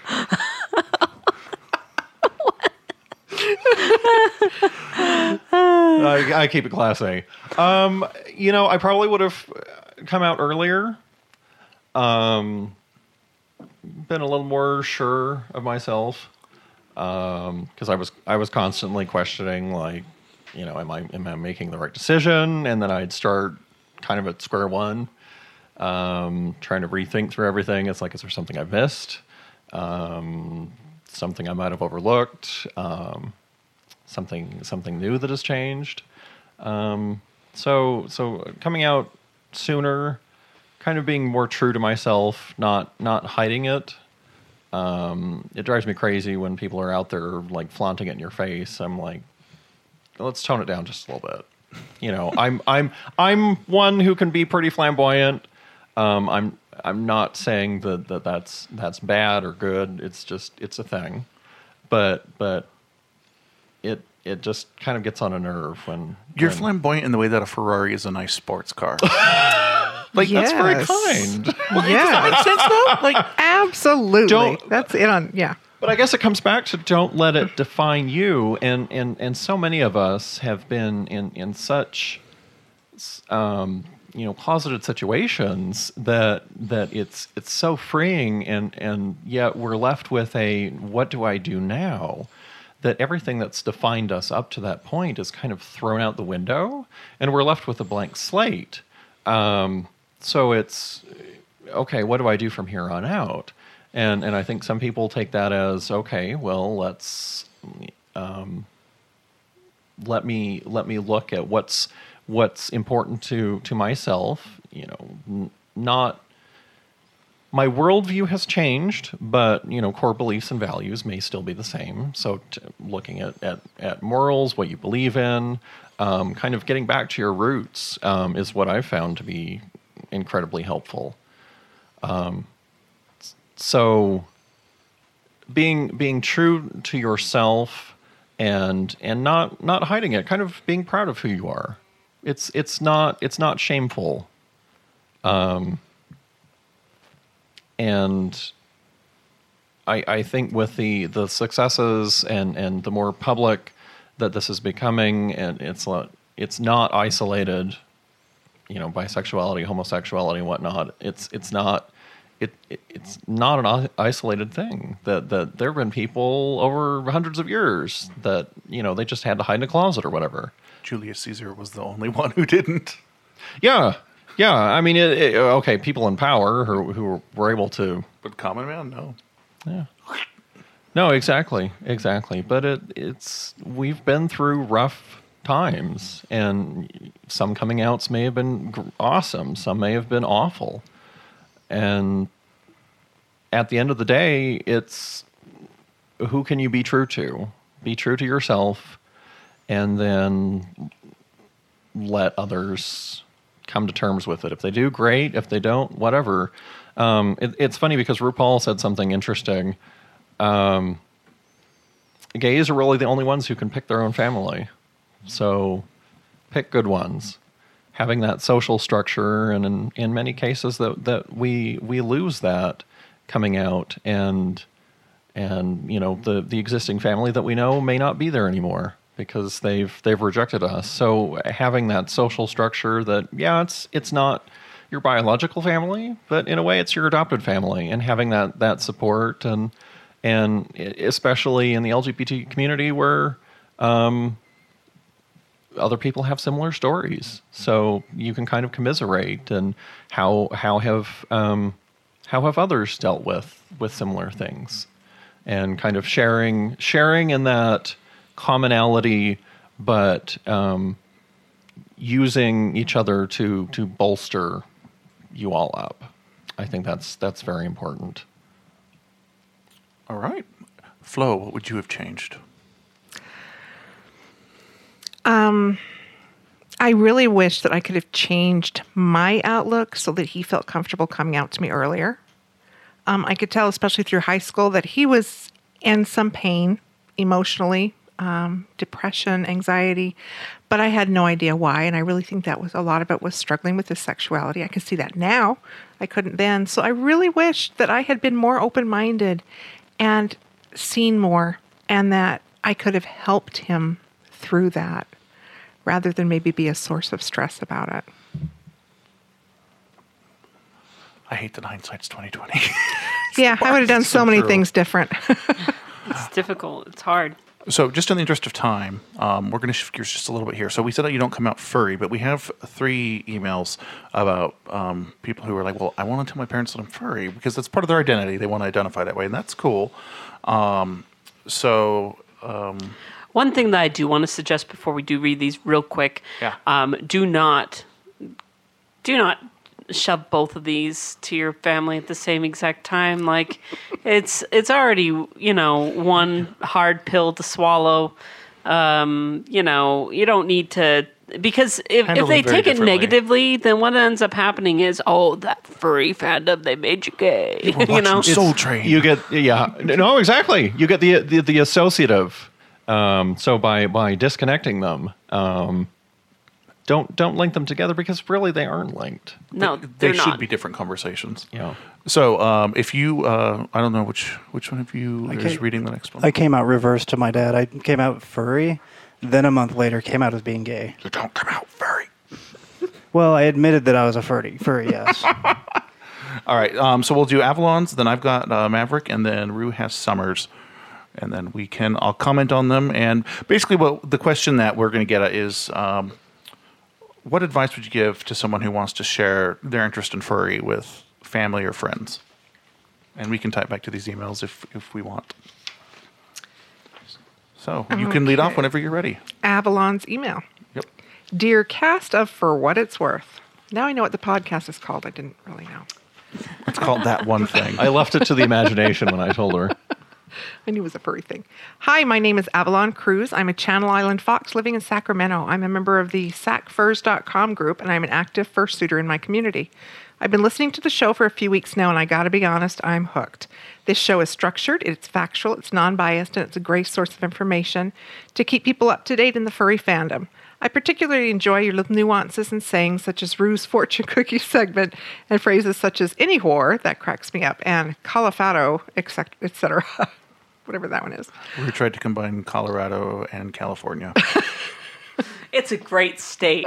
I highly recommend you visit it sometime. It's the trendy part of Denver. I will try it. Oh, speaking of cookies, I just tried Tim Tams for the first time, and it was a religious experience. It's so good. Ooh. So thanks, Rue, for mentioning those on the show. Any horror. Yay, I said it. So I wanted to share my experience of coming out furry with you in the audience. So this all started early 2014. At the time, I had been out of military for only a few years, and unfortunately, the company I was working for went through some bad times, and I was laid off. Don't worry, in hindsight, it was a good thing, because that was one of those terrible jobs that puts people in early graves from stress-induced heart attacks. I suffered from PTSD and some other health problems after my time in the Navy, and the stress from that job made things infinitely worse for me. In the 2 years that I had been away from that job, I've lost 77 pounds, and most of my health problems have magically gone away. So getting laid off was a good thing in this case. So my wife, Avi Tiger, and I had to move in with my parents for a couple of months while I looked for work. And during that time, I was making preparations to go to my first con, BLFC 2014. The whole time I was having conversations about going to that con with my good friend, Hex Husky, who is the person responsible for infecting me with the furry bug. So in passing and glancing at my screen, my old man started noticing some things, like cartoon animal artwork and somebody with the last name Husky. He also noticed the plush toys that my wife and I slept with. I'm pretty sure this seems strange to my old man, but he wanted to know what was going on. But considering I'm in my 30s and he probably didn't want to approach this directly, he lamented to me that he started researching my behaviors, and that's when he discovered the furry fandom. Now, keep in mind that my dad is just as big of a tech geek as I am, and so he is one of those people who fully researches things, so it didn't take him long to figure out what was going on. So right before BLFC, my wife and I moved out of the house and up to Sacramento, where we live now. Immediately following BLFC, my old man dropped me an email asking the question, "Are you a furry?" Now, keep in mind, I was pretty new to the fandom at that time, and I was still under the belief that being furry was some sort of taboo, bad fetish thing, and hadn't yet come to grips with the fact that there's nothing wrong with being a furry. So I was kind of embarrassed to respond. After putting it off a response for a week, he asked again. So I just went ahead and spilled the beans. I told him everything, including my desire to fursuit, my massive plush toy collection, etc. I was so terrified that his reaction was going to be this horrible rejection and that he was going to give me the grow-up speech and blah, blah, blah. Boy, was I wrong. He told me that him and my mom were proud of me for being involved in a community of artists, and they support me 100%. I was in utter shock. I did not expect such a positive and overwhelmingly supportive reaction. So I have a 12-year-old brother, and he's an avid brony. My family recently visited, and while they were here, I took them to our local fur bowl. My good friend Wolf Stang brought one of his spare fursuits, and with Mom and Dad's permission, my brother tried it out and bowled with us. The look on his face afterwards was priceless. He was so blissfully happy. Now, all he can talk about is going to BLFC with me one day.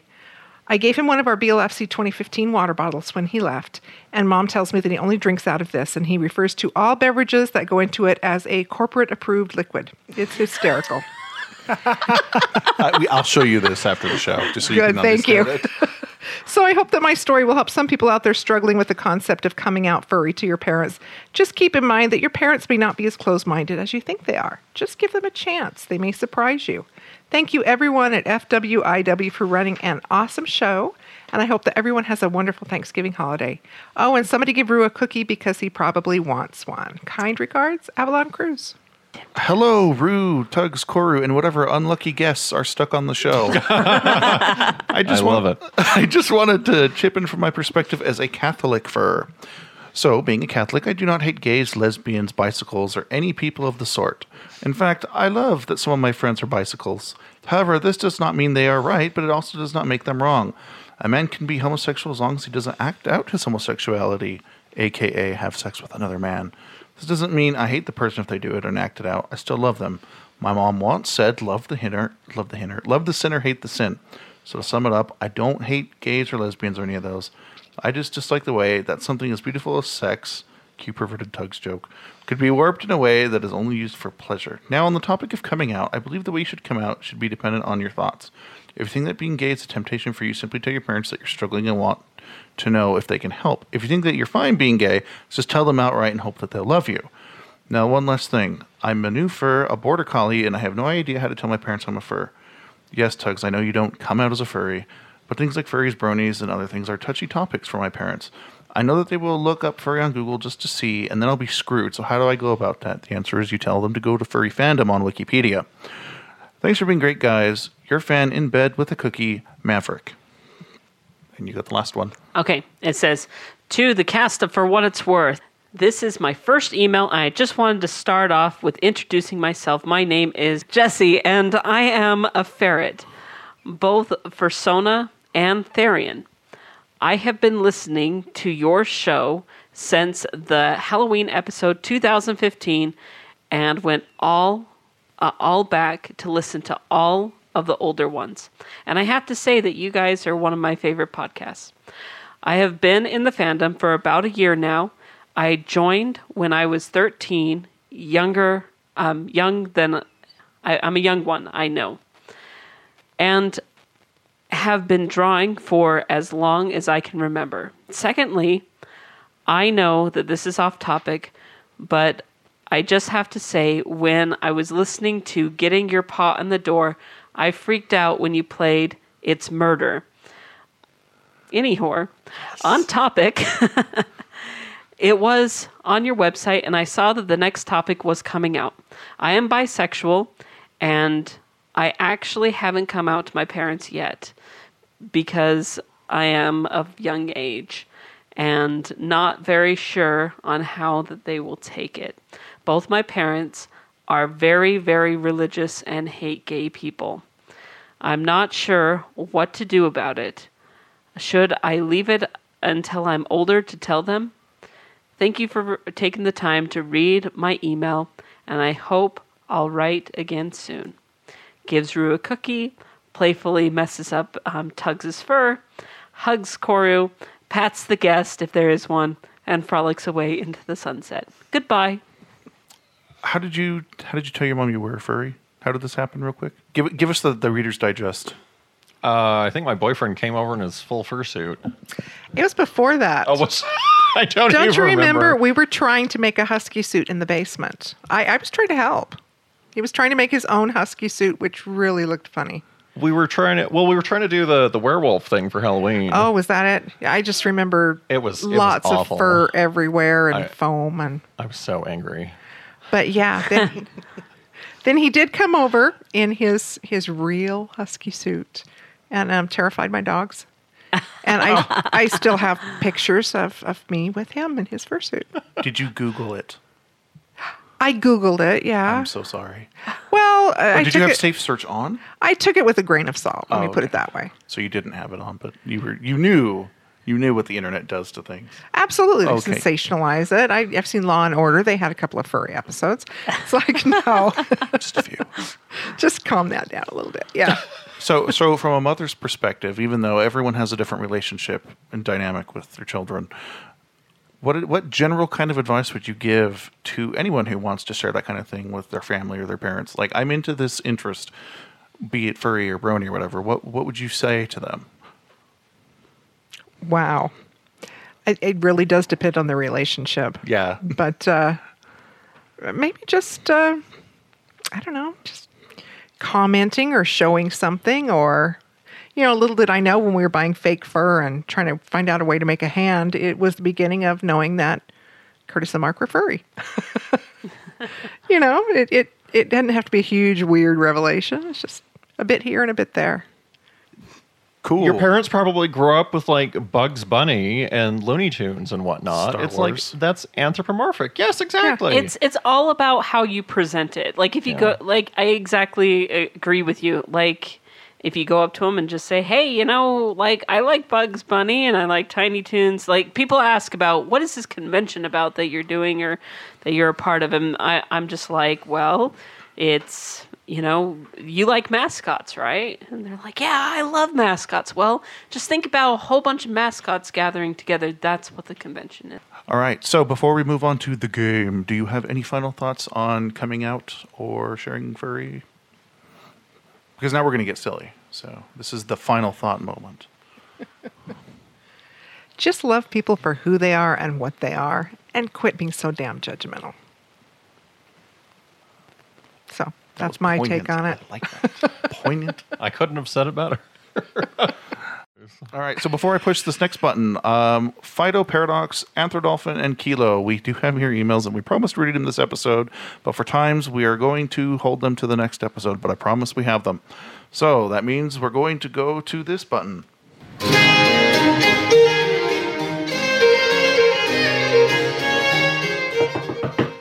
Housekeeping. No. Housekeeping. It's time for housekeeping. Yay! It's that part of the show when we talk about things that we want you to know. So, Tugs, what do we want them to know? Number one, comment on the show site so it makes it look like people go and look at our show site. Also, no one has commented on the 100th episode. You sent emails and told us things on Twitter, but no one's commented. Don't let me down.